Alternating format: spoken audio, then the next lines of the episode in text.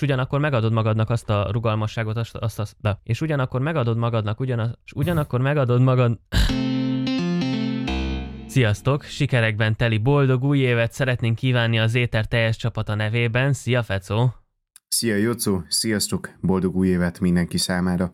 Egy elég érdekes időszakban veszik fel ezt az epizódot, ugye így az új év körül szilveszter, lehet, hogy már 2020-ban vagyunk, mikor ti ezt hallgatni fogjátok.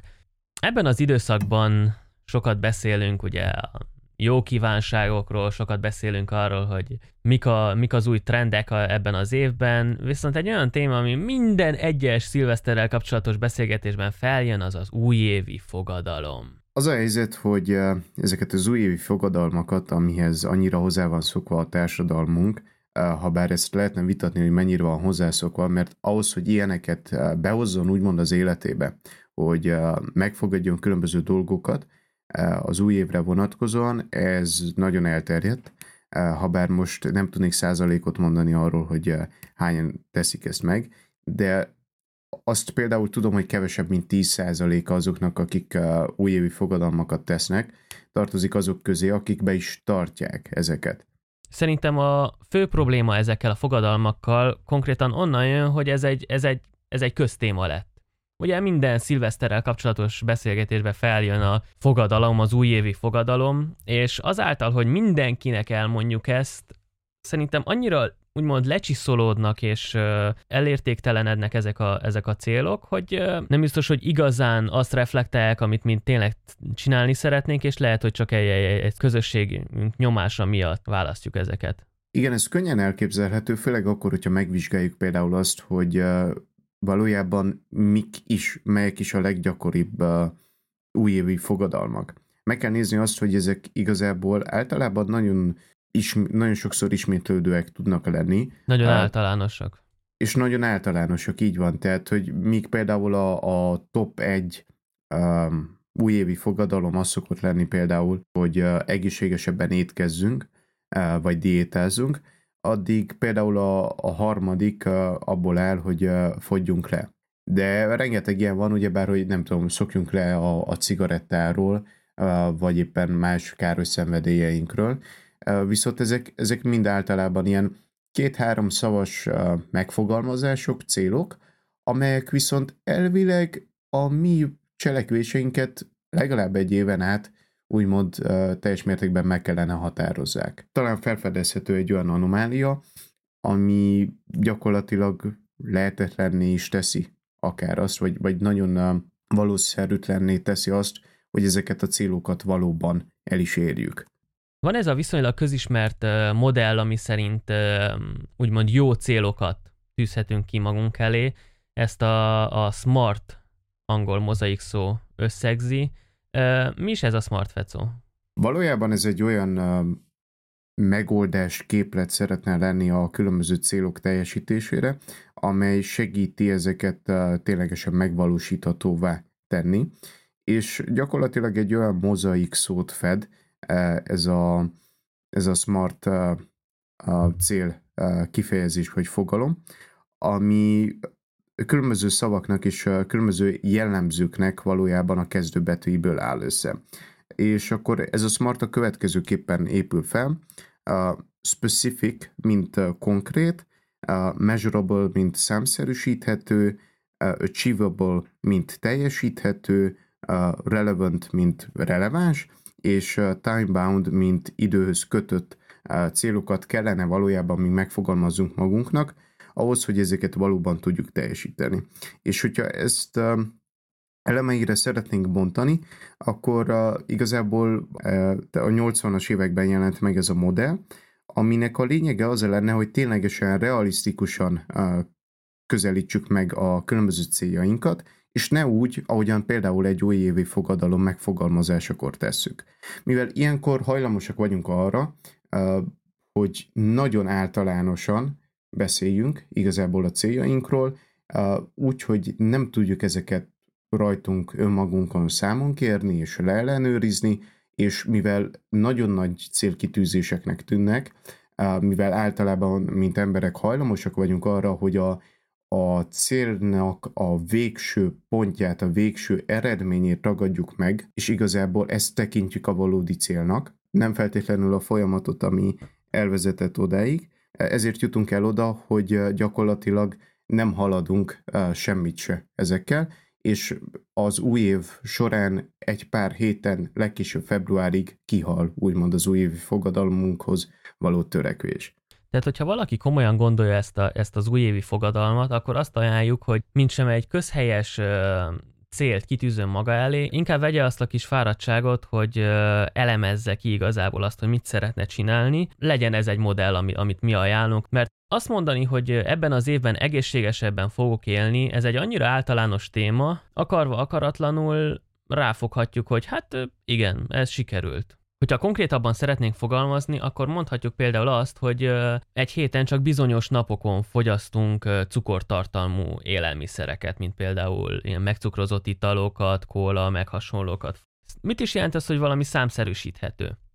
Hogyha túl általánosan fogalmazunk, akkor az a pont sem annyira biztos, hogy mikor, mikor teljesítettük igaz, igazából ezt a, ezt a célt, ezért ez is egy fontos komp- komponense, hogy meg lehessen fogalmazni pontosan, hogy mit, mennyit, hova, merre. Legyen számszerűsíthető. Mondjuk azt, hogy nem tudom, minden nap 30 percet fogok sportolni. Egy, egy ilyen dologra meg tudod mondani, hogy teljesítetted-e vagy sem, mert tudod, hogy hol van az a fél óra, mit jelent az a, az a 30 perc. De bejön a harmadik szócska is a képletbe, az, hogy legyen teljesíthető mi valójában azt fedi, hogy sokkal realisztikusabban kell sokszor hozzáállnunk a saját céljainkhoz, mint ahogyan ezt megtesszük, főleg új év környékén egyébként, ugyanis ilyenkor azt gondoljuk, hogy mivel átlépünk egy következő évbe, és úgymond tiszta lappal kezdjük ezt a 365 napot, azt gondoljuk, hogy hirtelen sokkal több időnk lesz, vagy hirtelen megváltozunk mi, mint egyének, és azt gondoljuk, hogy a különböző a különböző rutinok, amelyek szükségesek ahhoz, hogy a céljainkat megvalósítsuk, hirtelen be fognak épülni az életünkbe. Viszont attól, amiért mi átlépünk a következő évbe, vagy akár jelen esetben is a következő évtizedbe, ha bár ez sokat jelenthet, nem változtatja meg úgymond azt, hogy egy napunk hány órából fog állni, vagy hogy mi magunk hogyan kezeljük a napjainkat. Gyakorlatilag valójában semmi más nem történik azon kívül, hogy a, a, a Föld egyszer megkerüli a napot, az emberek viszont nagyon örvendenek ennek. Szem előtt kell tartsuk azt is, hogy egyes más ilyen, ilyen fogadalmak nem csak a célról szólnak, hanem addig van egy hosszú folyamat, ami lehet, hogy egy évet fog tartani, és amennyiben nem, nem tudjuk elképzelni az utat a jelen helyzetünktől a célunkig, akkor, akkor már, már, már nem egy re- realisztikus út. Ne legyünk teljesen elrugaszkodottak önmagunktól. Szerintem ez nagyon jól visszakapcsolódik az előző, az előző ö, szócskához, hogy ö, amennyiben életünkben nem sportoltunk, akkor ne, ne tűzzük ki azt célként, hogy ö, ebben az évben nem tudom, lefutunk egy maratont. Ugyanakkor viszont minden célunkat muszáj időhöz kötnünk, másképpen nagyon egyszerűen meg tudunk feledkezni ezekről, és úgy, mint Demoklész kardja, ez is a fejünk fölött kell lebegjen, és folyamatosan tudunk is arra koncentrálni, hogy tudjuk-e teljesíteni ezeket a, a céljainkat, a kis lépéseket, amelyek elvezetnek minket a célunk teljesítéséhez, hogyha konkrétan időzködjük. Annak érdekében, hogy ne csak arról legyen szó, hogy idén több könyvet olvasok, és akkor van 365 napom ezt teljesíteni, és akkor decemberben rájövök arra, hogy hát nem olvastam több könyvet, mint tavaly, vagy mint eddig, és akkor hát, ha valamit még gyorsan be tudnék préselni, e, viszont ilyenkor jön az embernek mindenféle elfoglaltsága, főleg az ünnepeket tekintve, úgyhogy ez is el fog úszni.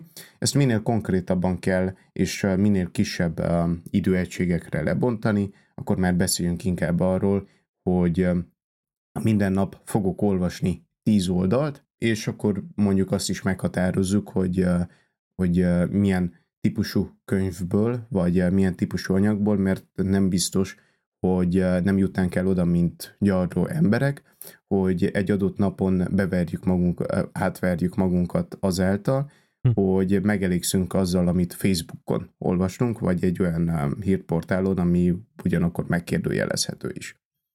Hadd tegyem azt hozzá, hogy öm, lehetünk egy kicsit rugalmasabbak is. Például ebbe a, például ebbe a napi tíz oldal olvasásában. Hogyha egy nap nem sikerült teljesíteni azt a, azt a tíz oldal olvasást, de azelőtt minden héten mondjuk 20-at olvastunk, az attól egyáltalán nem egy, nem egy elveszett cél. Attól, hogy egy, egy, egy folyamatos tervet, egy folyamatos úgymond ilyen kitűzésből egyszer, egy, egy-két nap nem sikerült teljesíteni az, az, az napra kitűzött dolgot, nem azt jelenti, hogy az egész el van veszve. Lehet, hogy más napokon jobban rá kell húzni, lehet, hogy jövőre jobban oda kell figyelni, de ne legyenek ezek a, úgymond a pillanatnyi visszaesések demotiválóak. Nem csak, hogy demotiválóak lehetnek ezek a visszaesések, hanem egy az egyben kifogásokként is szolgálhatnak nagyon sokunk számára. Hogyha arról van szó, hogy egy-két napon át éppen nem tudtam betartani azt a rutint, ami hozzátartozik a saját célom eléréséhez, akkor hajlamosak vagyunk arra, hogy ezt elengedjük. És ez egyébként elképesztően nehéz egy dolog, egy, egy rutin, egy bevett szokás kifejlesztése. Átlagosan ilyen 66 nap körül uh, történik meg, és ezután válik csak úgymond az életünknek egyfajta organikus és természetes részévé, az, hogy például uh, olvassunk nap mint nap cikkeket, épp úgy, ahogyan a, egy rutinunká válik az, hogy reggel fogat mosunk például. Viszont, hogyha 66 napot tart úgymond ez a folyamat, akkor nem emberi elvárni saját magunktól sem, bármennyire is szeretnénk magunkat nyomás alá helyezni, és úgymond teljesíteni minél jobban minden körülmények között, az, hogy január-februárt úgy tudjuk tölteni, hogy minden egyes nap megtesszük azt, amire elköteleződünk. Tudnál-e adni egy, egy, egy példát hallgatóinknak, hogy milyen lenne úgymond a te szemszögödből egy, egy smart cél? Egy példa lehetne egy ilyen smart uh, célkitűzésre, az, hogy én például megfogadnám magamnak új év alkalmával, hogy hetente két alkalommal fogok elmenni szaladni 30 percen át a közeli ház, nem tudom, lakóház negyedben.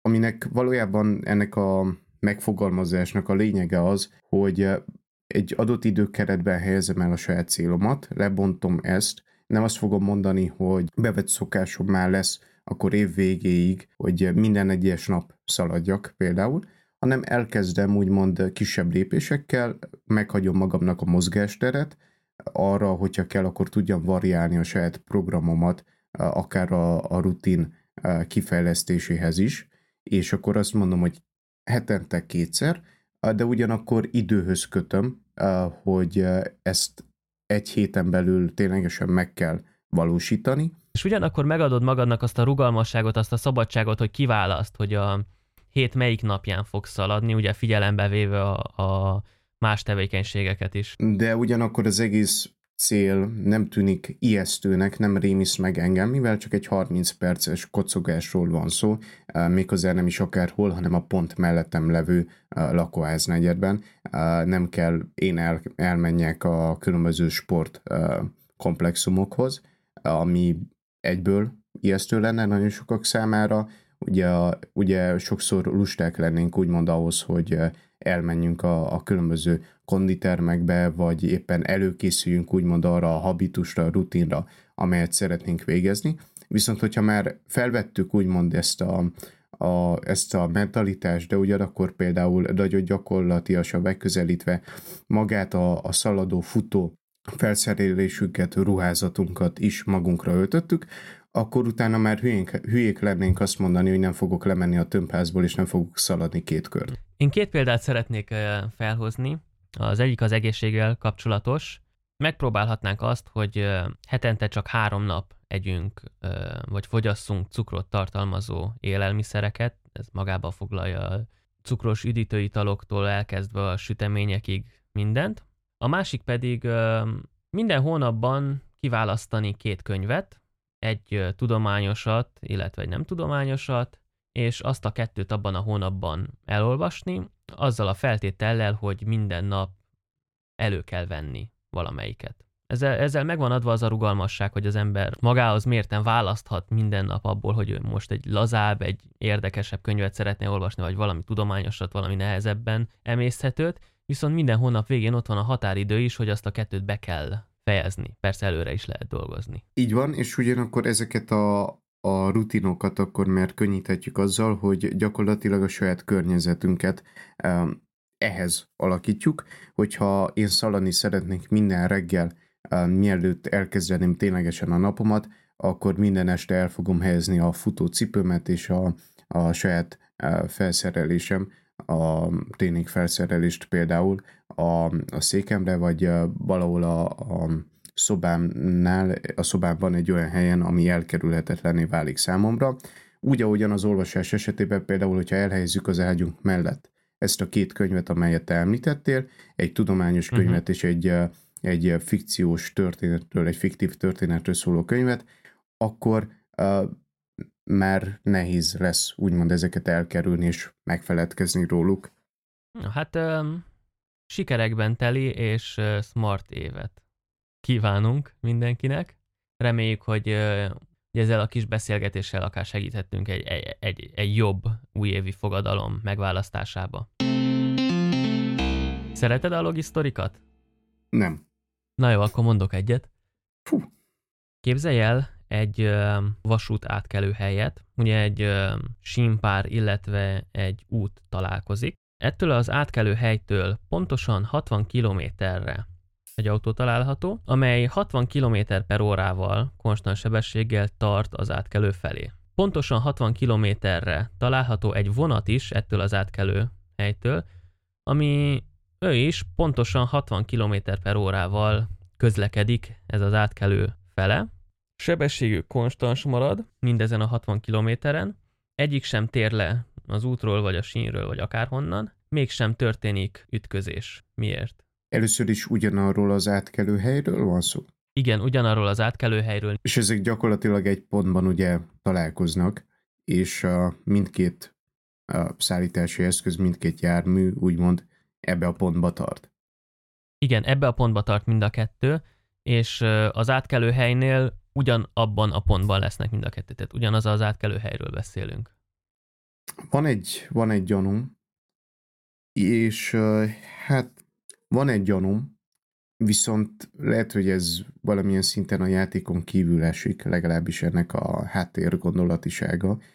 Kisiklik a vonat, vagy mi történik? Nem, nem, nem. Mondom, hogy a, a, abban a pillanatban egy, tehát nem, nem siklik ki a vonat, egyszerre lesznek ugyanabban a pontban, az átkelő helyen, ugyanabban az időben, ugyanazon a helyzeten, mégsem történik baleset. Egyszerre lesznek ugyanabban a pontban, viszont mindkettő úgymond tovább halad ezen a ponton. Igen, igen, mind, mindkettő tovább halad, tehát nem, nem fognak összeütközni. Hát Jutszó, én, én megmondtam sajnos, hogy nem szeretem ezeket a logisztórikat, a különböző találós kérdéseket, úgyhogy lehet, hogy nem tudom ezt túlságosan izgalmasá tenni. Viszont remélem, hogy akkor maga a megfejtés van annyira izgalmas, hogy megérje ezt végig hallgatni. Feladod? Nem mondanám azt, hogy feladom, de kíváncsi vagyok a megoldásra. A vonat egy játékvonat, amely a kocsinak a csomagtartójában található. Rendben, rendben, köszönöm szépen.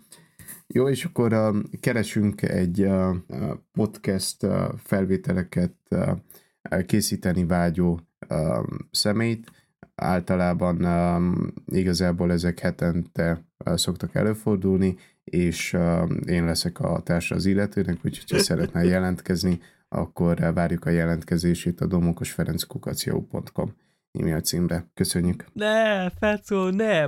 Piu, piu, piu! Itt vagyunk új év környékén, és ilyenkor pedig uh, nem ritka látvány, úgymond látni különböző vissza pillantásokat és összefoglalókat az elmúlt egy évről, de ugyanennyire gyakori legalább az, hogy különböző előrejelzéseket lássunk a következő évet, vagy jelen esetünkben például a következő évtizedet is tekintve.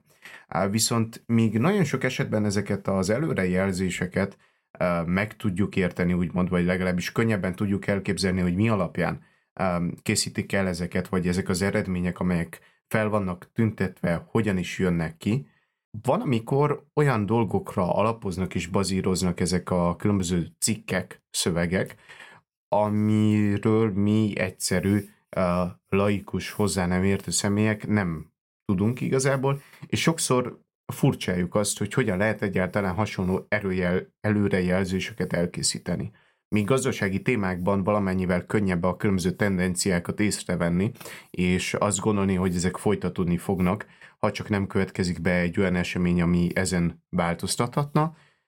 Sok olyan terület van, ahol ugyanúgy születnek előrejelzések, viszont nem látjuk azt, hogy minek alapján készülnek ezek. Érdekességként hoztam egy cikket, amely 2020-nak a vizuális stílusát úgymond jelzi előre, és 13 pontban szedi azt, hogy hogy is fog kinézni ez a 2020-as év.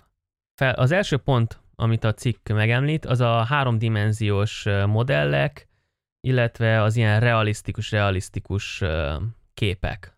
Lehetne vajon ez annak betudható, hogy már egy olyan szintre jutott el a háromdimenziós modellezés, hogy úgymond elfogadható minőségűek le- lesznek már ezek a, ezek a képek? Mi, mi a véleményed arról? Látsz te, Feco, a 2020-nak az úgymond akár reklámfilmecskébe ilyen 3D-s animált emberkéket? Minden bizonyal azt mondanám egyelőre, talán erre a cikkre is alapozva, hogy igen, látok hasonlókat, viszont nem csak annak tulajdonítanám mindezt, hogy olyan szinten jutottunk a 3D-s modellezés területén, hogy ez már ténylegesen tud annyira kellemes lenni a, a különböző nézők számára, vagy éppen a reklám, a reklámok közönségeinek, hogy lehessen ezeket felhasználni, hanem az is figyelembe jön, vagy azt is figyelembe kell venni, hogy az elmúlt években egy olyan tendencia volt, hogy próbáljunk mindent átvinni síkba. Míg így a 2000 valányos évek, tehát hogy a 2000-es évek elején nagyon nagy divat lett, hogyha jól emlékszem, ugyanúgy a, a különböző 3D-s modellek alkalmazása az, hogy most már tudunk CGI, tehát hogy számítógépek által generált képeket elég jól manipulálni, és akkor próbálkoztunk is hasonlókkal. A gondolatunk például arra, hogy maguk a, az új csillagok háborúja filmek, úgymond a, a, az előzményeket bemutató filmek, mennyire alapoztak inkább a, a számítógépek által létrehozott képekre és felvételekre, mint mondjuk a, a ténylegesen megtörtént robbanásokra, vagy különböző építményekre, kisebb makettekre vagy modellekre, amiket alkalmaztak még az első trilógia esetében. Viszont a 2010-es évek elején én azt, kette, azt kezdtem észrevenni, hogy ez a 3D-s látványvilág kezd úgymond telített lenni, sokszor talán túl zsúfolt vagy túl bonyolított, és egy idő után elkezdődött például a, a saját a eszközeinken, a saját telefonjainkon például a, megjelenni a, a Google és az Androidot tekintve például a Material Design, ami arra alapozott, hogy magát a, a 3D-s látszatot és sokkal egyszerűbb megközelítésből próbálja realisztikusá tenni, lebutítja úgymond ezt, és a különböző síkokat próbálja egymás alá vagy fölé elhelyezni úgy, hogy eh, mindez kellemes legyen, és ne a különböző 3D-s lekerekített, nagyon pontosan árnyékolt uh, uh, elemekre alapozik. Ez a látványvilág, ez a látványvilág, hanem kezd átmenni minden sokkal inkább síkba. Gondolatunk akár a, a Windows 7 vagy Windows Vista alapvető dizájnjára, kinézetére, vagy éppen a Windows 8.1 és a Windows 10 kinézetére is. Visszatérve egy pár szóra a CGI-ra, ugye abban megegyezhetünk, hogy egy, egy bármilyen számítógép által generált kép akkor jó, hogyha nem tűnik szembe. Uh-huh. Például, hogyha gondolunk itt a, a Fast and Furious filmre, ugye sajnálatos módon a filmezés időszakában meghalt az egyik főszínész, és az utolsó pár jelenetben számítógép segítségével rakták be úgymond az arcát, de olyan módon, hogy egy olyan személy számára, aki nem ismerte ennek a háttértörténetét, észre se vehette, hogy nem az igazi színész az, aki, az, aki megjelenik a képkockákon. valóban uh, nagyon sokat fejlődtünk technológiailag, úgy ahogyan Paul Walker esetében a, a Fast and Furious, a halálos iramban filmek a legutolsó részeinél meg lehetett oldani, hogy annak ellenére, hogy, hogy már nincs köztünk úgymond a, a, testvére, a testvére felhasználásával, és egy kis számítógépes varázslattal mégiscsak megjelenhet a filmben.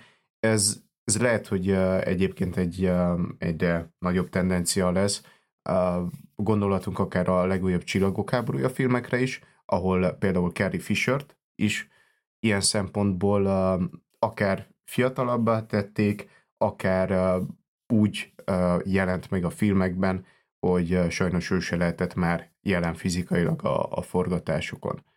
Egy másik pont ezen a listán a, a monokrómia volt. A bizonyos cikk előrejelzése szerint nem mondom, hogy a fekete-fehérbe, de egy bizonyos színnek az árnyalataiba fogunk visszatérni. Ugye az elmúlt években láthattuk a, a két színűséget, mert úgy értem a duokrómiát, vagy a két különböző színnek a, a, a használatát, és azt láttuk, hogy az utóbbi években mind az egyszerűség fele e, próbál hajtani a, a, a design. Ennek jeléül én ezt nagyon elképzelhetőnek találom, hogy nagyon-nagyon sok vizuális anyagon megtaláljuk majd ezt az egy színnek a különböző árnyalataival való játszást. Az a kérdés, hogy mi jön ezután? Visszatérünk teljesen az alapokra, és a monokrómiából lesz csak fekete-fehér, mint a feketének az árnyalatai? Vagy esetleg teljesen a másik irányba indulunk el, és megint össze-vissza színes, szivárvány, rikító színekbe megyünk át. Neked mi a vélemény? Hogy látod ennek a, akár a továbbfejlesztését? Én úgy érzem, hogy nagyon sok esetben különböző területeken egyfajta ciklikusságot észlelhetünk, a trendeket tekintve, akár a, a dizájnban, akár egyébként öltözködést, divatot is tekintve. Könnyen belegondolhatunk abba, hogy azok a különböző modellek, ruhadarabok, amelyek lehet, hogy nem épp száz évvel, de évtizedekkel ezelőtt voltak nagyon divatosak, de egy idő után egyszerűen furává és nagyon régiesnek, ómódinak tűntek, most már kezdenek visszajönni gondolhatunk akár például a, a különböző a hipster öltözködési stílusokra, aha, aha. ezek valójában mindezt a vonalat erősítik.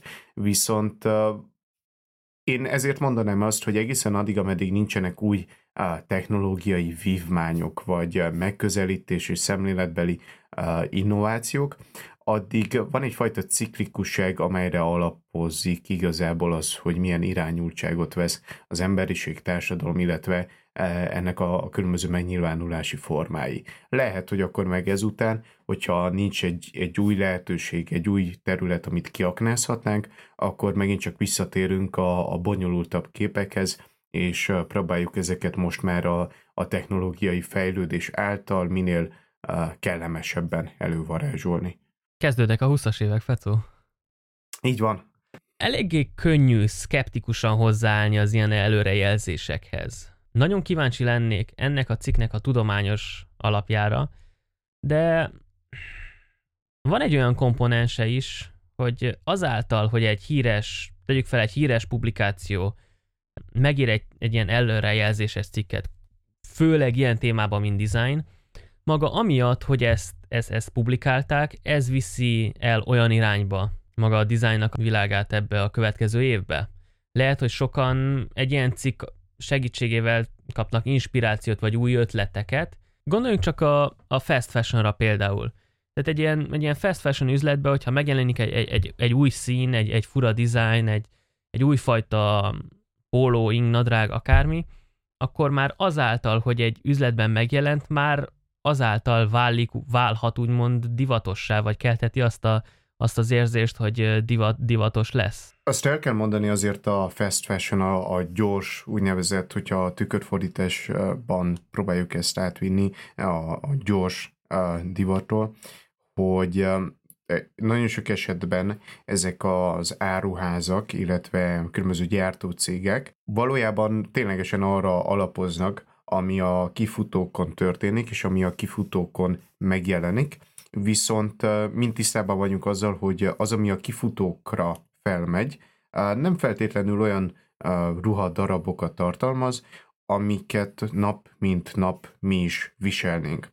Viszont nagyon sok eleme ezeknek úgymond átfordítható, vagy átvihető a mindennapi életbe, és vannak ennek úgymond gyakorlatiasabb felhasználásai, vagy, vagy alkalmazásai, de sokkal kevésbé, vagy sokkal elrugaszkodottabb megközelítései is.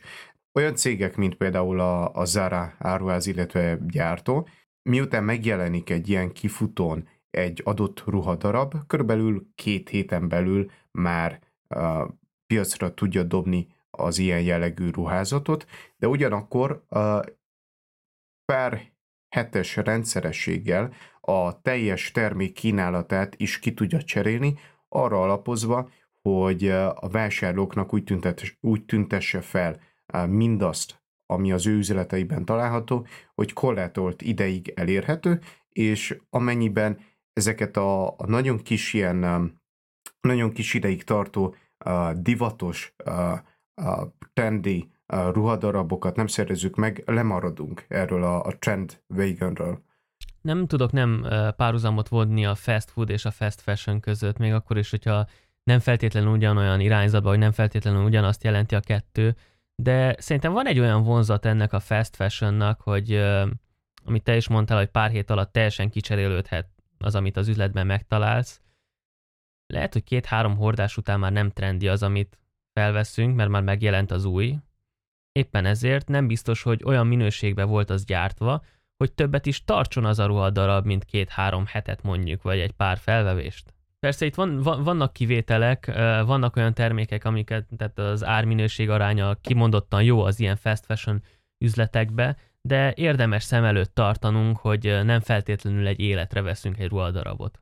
Habár el meg kell említsük azt, hogy ahogyan említettük már a ciklikusságát a különböző trendeknek az egyéni életmódban, talán az is kezd visszajönni, hogy mégiscsak próbáljunk meg minél jobb minőségű ruhadarabokat, eszközöket és akár technológiát is vásárolni annak érdekében, hogy ezeket ne kelljen ismételten cserélni, hanem kezdjünk visszatérni ahhoz az életmódhoz, ami feltételezi azt, hogy a különböző uh, javainkat, hogyha arról van szó, akkor, akkor megjavítjuk, vagy próbáljuk minél több időn át használni őket, akár környezeti megfontolásból, akár abból a megfontolásból, hogy ez a folyamatos és egyre gyorsabb trend váltogatás és változás semmiképp nem tud egészséges lenni egy olyan egyén számára, aki ezt mindig be is szeretné tartani. És akkor pedig, hogyha ezt megelégeljük, akkor lehet, hogy inkább fogunk olyan darabokhoz nyúlni, amelyek örökérvényűen elfogadottak, ízlésesek, vagy éppen működőképesek és utilitáriusak. De akarva akaratlanul ez azt, ezt vonza maga után, hogy a különböző ruhadaraboknak az ára még jobban felívelő lesz.